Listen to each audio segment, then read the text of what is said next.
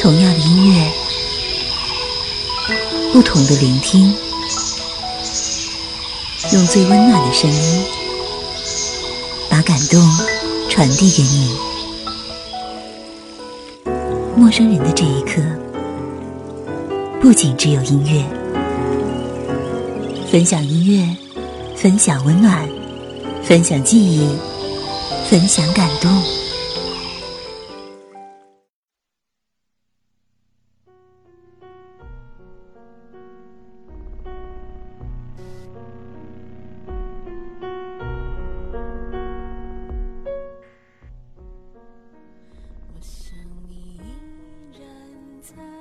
她是个精彩的女人，女人认识她会重新爱上自己，男人认识她会更加爱上女人。低调而依旧目眩神迷，性感但却安静如常。她就是陈珊妮。这里是陌生人广播，能给你的小惊喜与耳边的温暖，我是子墨。在今天的节目中，为您推荐的是子墨自己很喜欢的一位歌手陈珊妮。许多人开始关注陈珊妮，是从电影《失恋三十三天》开始的。电影里，陆然带着他的自尊心，坐着出租车离开黄小仙之后，黄小仙拼命的想要追上那辆出租车的时候，陈珊妮的那首情歌响起，配合着电影里的场景，歌声里带着些许悲情。让听到的人都感到心酸。实际上，这首在二零一一年年末借着电影又大火一把的歌曲，收录在陈珊妮二零零四年发行的专辑《后来我们都哭了》。这首歌没有强大的渲染，也没有梁静茹的那首情歌流行，但还是歌唱出了那种失恋时不舍的心情，深入人心。也正是因为电影的带动。在内地又掀起了一股陈珊妮热潮，她之前的音乐作品被听众竞相转载，她的创作也因此再次受到大众的肯定。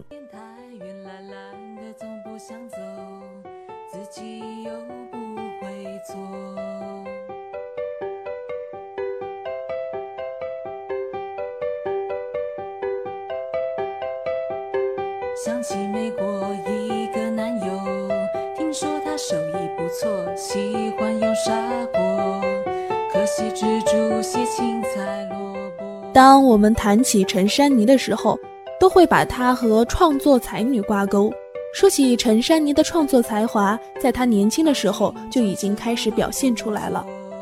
一九九一年，第一首创作曲《七天半》发表在《Young Star》上。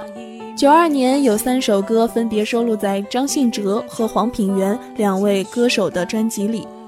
而他在一九九四年发表的首张个人专辑《华盛顿看到樱桃树》里，陈珊妮更是包办了所有的词曲创作和封面内页的插画。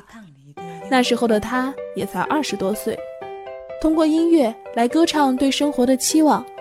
那样的陈珊妮是冲动的，毫无保留的，随心所欲地唱着眼前的所见所想，唱着生活中的小烦恼和小快乐，既不流行也不文艺。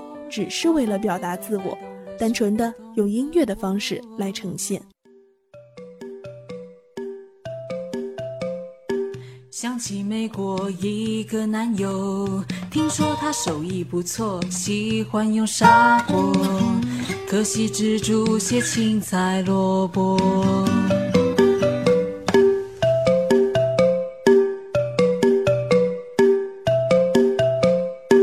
爸经常什么都不做，菜不好吃也不说，妈一面还嫌他啰嗦，一面在厨房里继续干活，吃饭有人伺候，那真是一种享受。我写歌的时候，你正捞去汤里的油。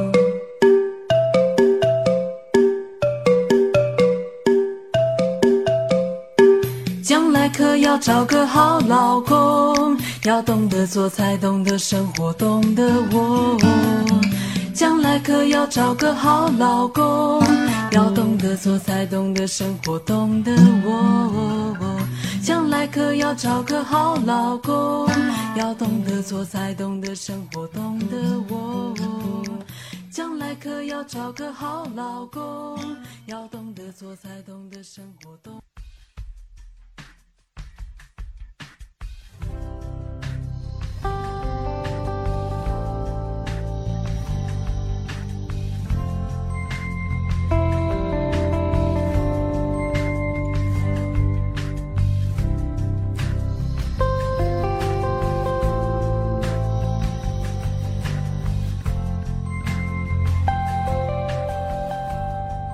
在陈珊妮的音乐里，我们可以看到她文字上的出彩，这一点从她1994年发表的专辑《我从来不是幽默的女生》里可见一斑。专辑里《肥胖者的悲哀》《下雪》《过期》《我从来不是幽默的女生》等歌曲，有着陈珊妮一贯擅长的诗意表达，但文字上也更加灵活精彩，巧妙地构出一些图像式的隐喻。在这张专辑里，陈珊妮褪去了以往专辑带给人们的疏离感，蜕变出一个更加平易近人的崭新面貌。她的音乐是流畅甜美的，流露出来的情绪内敛而柔软。接下来想与大家一起分享的就是专辑里《来不及》这首歌。相信歌曲里的那种追忆情绪是很多人都有过的，这样真实的情绪让人产生了很大的共鸣。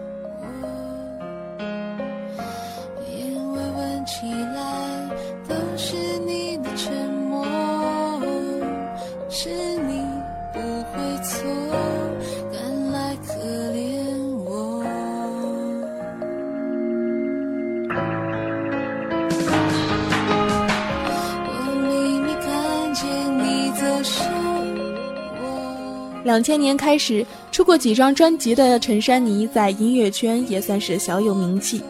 众所周知，许多歌手在走红后都会面临着主流或非主流的进退问题，但与这些歌手相比，陈珊妮并没有因为这类问题而削弱自己的音乐性。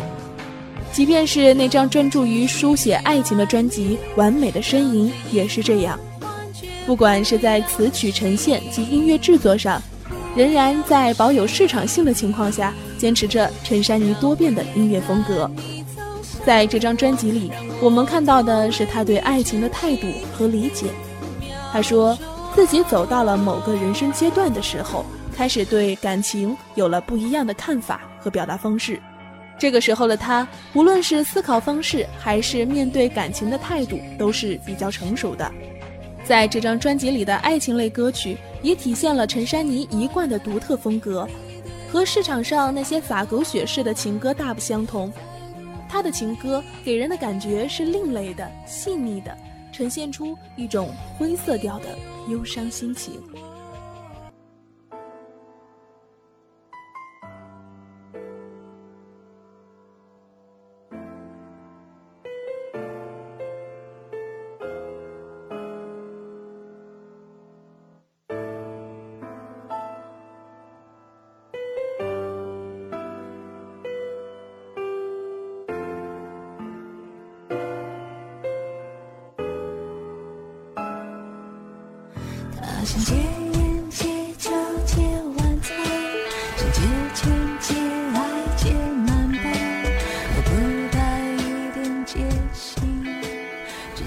二零零四年，陈珊妮的专辑《后来我们都哭了》发行。和以往的专辑一样，这是一张不受唱片公司意志左右的独立音乐专辑。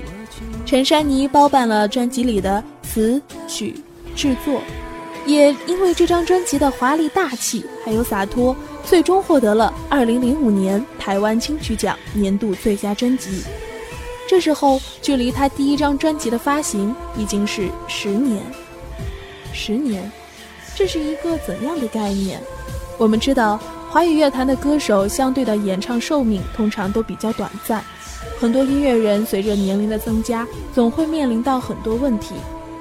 曾经的乐队组合因为某些因素要解散，偶像歌手被转型的问题困扰，而半路转行的更是数不胜数。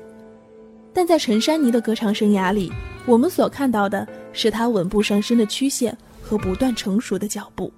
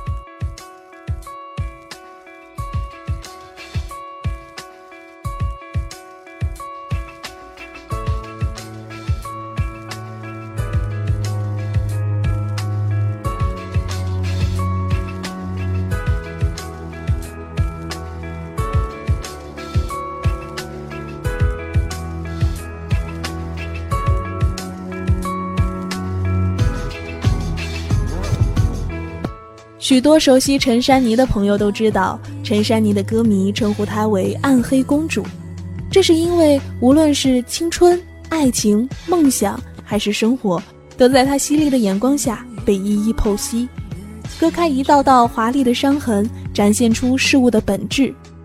听她的音乐，我们可以看到她身上那种与生俱来的孤傲，还有一些黑暗的、脆弱的、神经质的东西。这些东西经常被我们忽略，但却在他的歌声里清晰地展现。从某种程度上来说，陈珊妮有点像张爱玲。一方面，她碰到热爱的事物时能够跌到尘埃里；另一方面，她以局外人的角度冷眼旁观这个世界。正是因为陈珊妮犀利直白的创作和高贵的姿态，所以说歌迷们称呼她为“暗黑公主”也是非常准确的。而最能够体现陈珊妮暗黑本质的专辑，我想应该是她2008年发行的那张《如果有件事是重要的》。这些年，我们熟悉了创作才女身份的陈珊妮，但在这个身份之外，她还有多重身份：唱片制作人、画家、摄影师。在操刀自己的专辑之余，陈珊妮还为许多歌手创作歌曲、制作专辑，其中包括。梁静茹、莫文蔚、周笔畅、范玮琪这些华语乐坛的天后。除了唱片作品外，他还多次和他人合作剧场配乐。另外，在摄影方面，陈珊妮也表现不凡，举办过两场慈善摄影展。那么，试想一下，对于陈珊妮来说，如果有件事是重要的，那么这件事是什么呢？我想，也许就是他坚持自己喜欢做的事情吧。这个偶像风潮下的暗黑公主，一直坚持着自己热爱的事情，写一些美好而独特的歌，诚恳地把每一个声响里的小细节做到极致。这就是属于他的小幸福和小快乐，也是对于他来说最重要的事。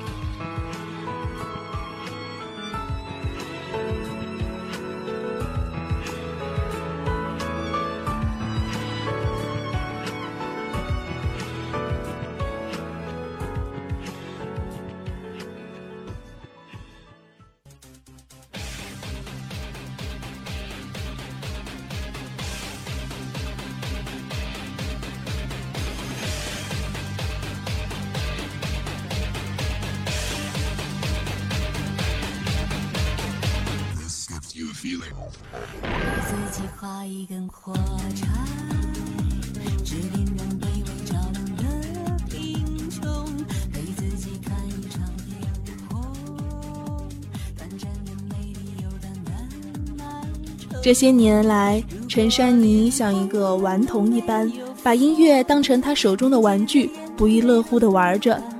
与香港录音师陈瑞贤、绘本作家可乐王组成组合拜金小姐，并以该组合的名义发行了两张专辑。之后，他与陈建奇组成音乐团体十九，重温了青春的气息。为了一首首歌的出彩，他根据歌曲的特质选择适合的歌手。与田馥甄、左小诅咒等歌手相继合作，歌曲《双城记》就是他与选秀歌手陈依文合作的一个作品。这首歌的创作灵感来自于著名作家狄更斯的作品《双城记》。相信熟悉这本书的人都知道，书中狄更斯的那句至理名言：“这是最好的时代，这是最坏的时代。”在这首歌里，陈珊妮的声音内敛沉稳。有历练的棱角，陈一文的声音反叛冲突，这两种声音碰撞出一种极端的美感，让我们也开始反省自己生活的现状。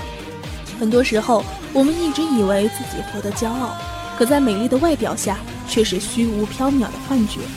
我们沉沦于自己制造的幻觉，一个一个乐此不疲，而陈珊妮却试图用音乐唤醒我们。最终，她做到了。初听这首歌。就有一种被击倒的感觉，像是午夜的一道闪电，照醒了沉溺的梦境。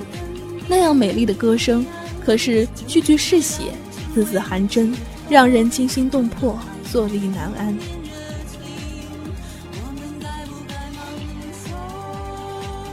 这是最好的事，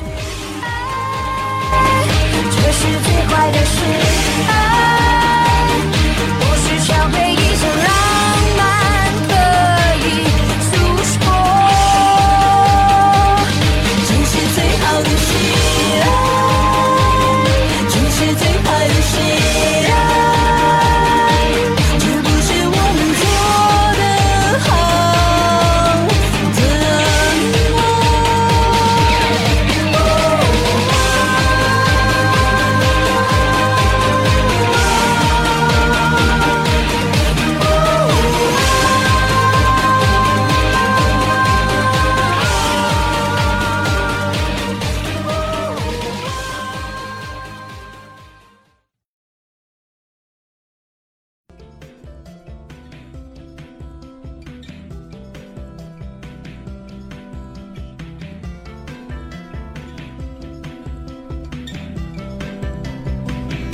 近年来，这个黑暗系的公主也开始换了口味，在黑咖啡里添加了欢快的冰块，带着点童真，冒起欢快的泡泡。这让我们看到了陈珊妮沉着理性背后，原来也有淘气的一面，很是可爱。她这样的改变，主要是从《I Love You June》开始的吧？很多听过这张专辑的人都对专辑的封面过目不忘，一个搞怪的孩童用手指叼着细细的眼睛。不屑中带着份天真，懒懒地面对这个世界。专辑里的青春让听过的人难以忘怀。这是一首朗朗上口的歌，陈珊妮俏皮的音色下透露出一点点娇嗲的羞涩。原来青春可以不必感伤，可以任意妄为，可以轻轻松松。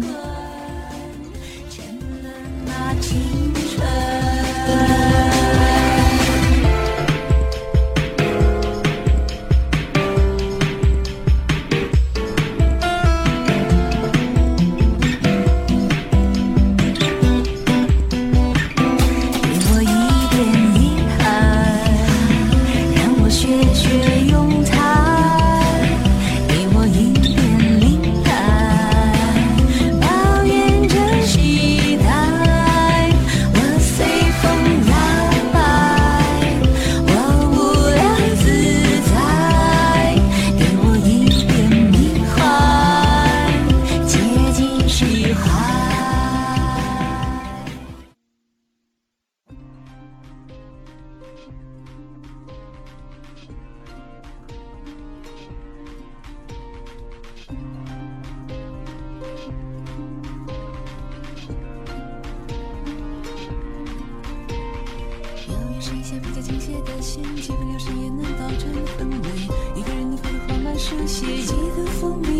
出道十几年来，陈珊妮发行的专辑并不多，即便是借着电影《失恋三十三天》的带动，小小的火了一把，却还是有很多人不知道她是谁。但是她活得自由自在，拥有一群非常坚定的小粉丝，他们不盲目追星，单纯而执着地喜欢着她的音乐。从陈珊妮的专辑里，我们可以看到她这些年在音乐上的成长。从最初的简单的歌唱，到现在涉及创作和制作，他的经验和技巧已经足够让他在音乐上做他想做的事情。音乐对于陈珊妮来说，就像是他手里的刺绣，一针一线，巧夺天工。节目的最后，送上陈珊妮的新歌《低调人生》，希望网络前的听众朋友们都能够认真过好自己的人生。这里是陌生人广播，能给你的小惊喜与耳边的温暖。我是主播子墨，感谢你的用心聆听，我们下期节目再见。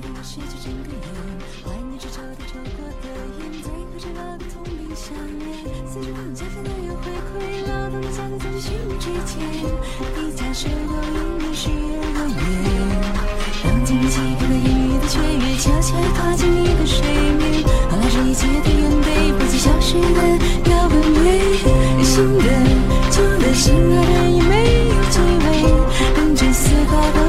关于有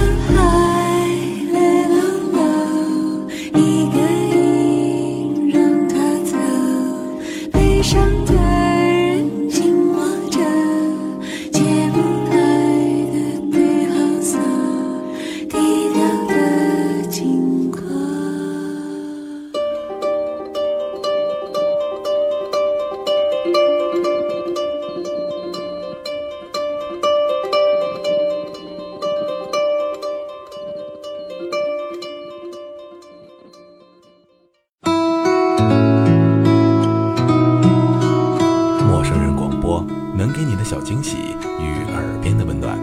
如果你也想加入，我们求贤若渴，主播、策划、编辑、助战作者、后期制作、插画师、公益志愿者，招募详情请登录我们的官方网站。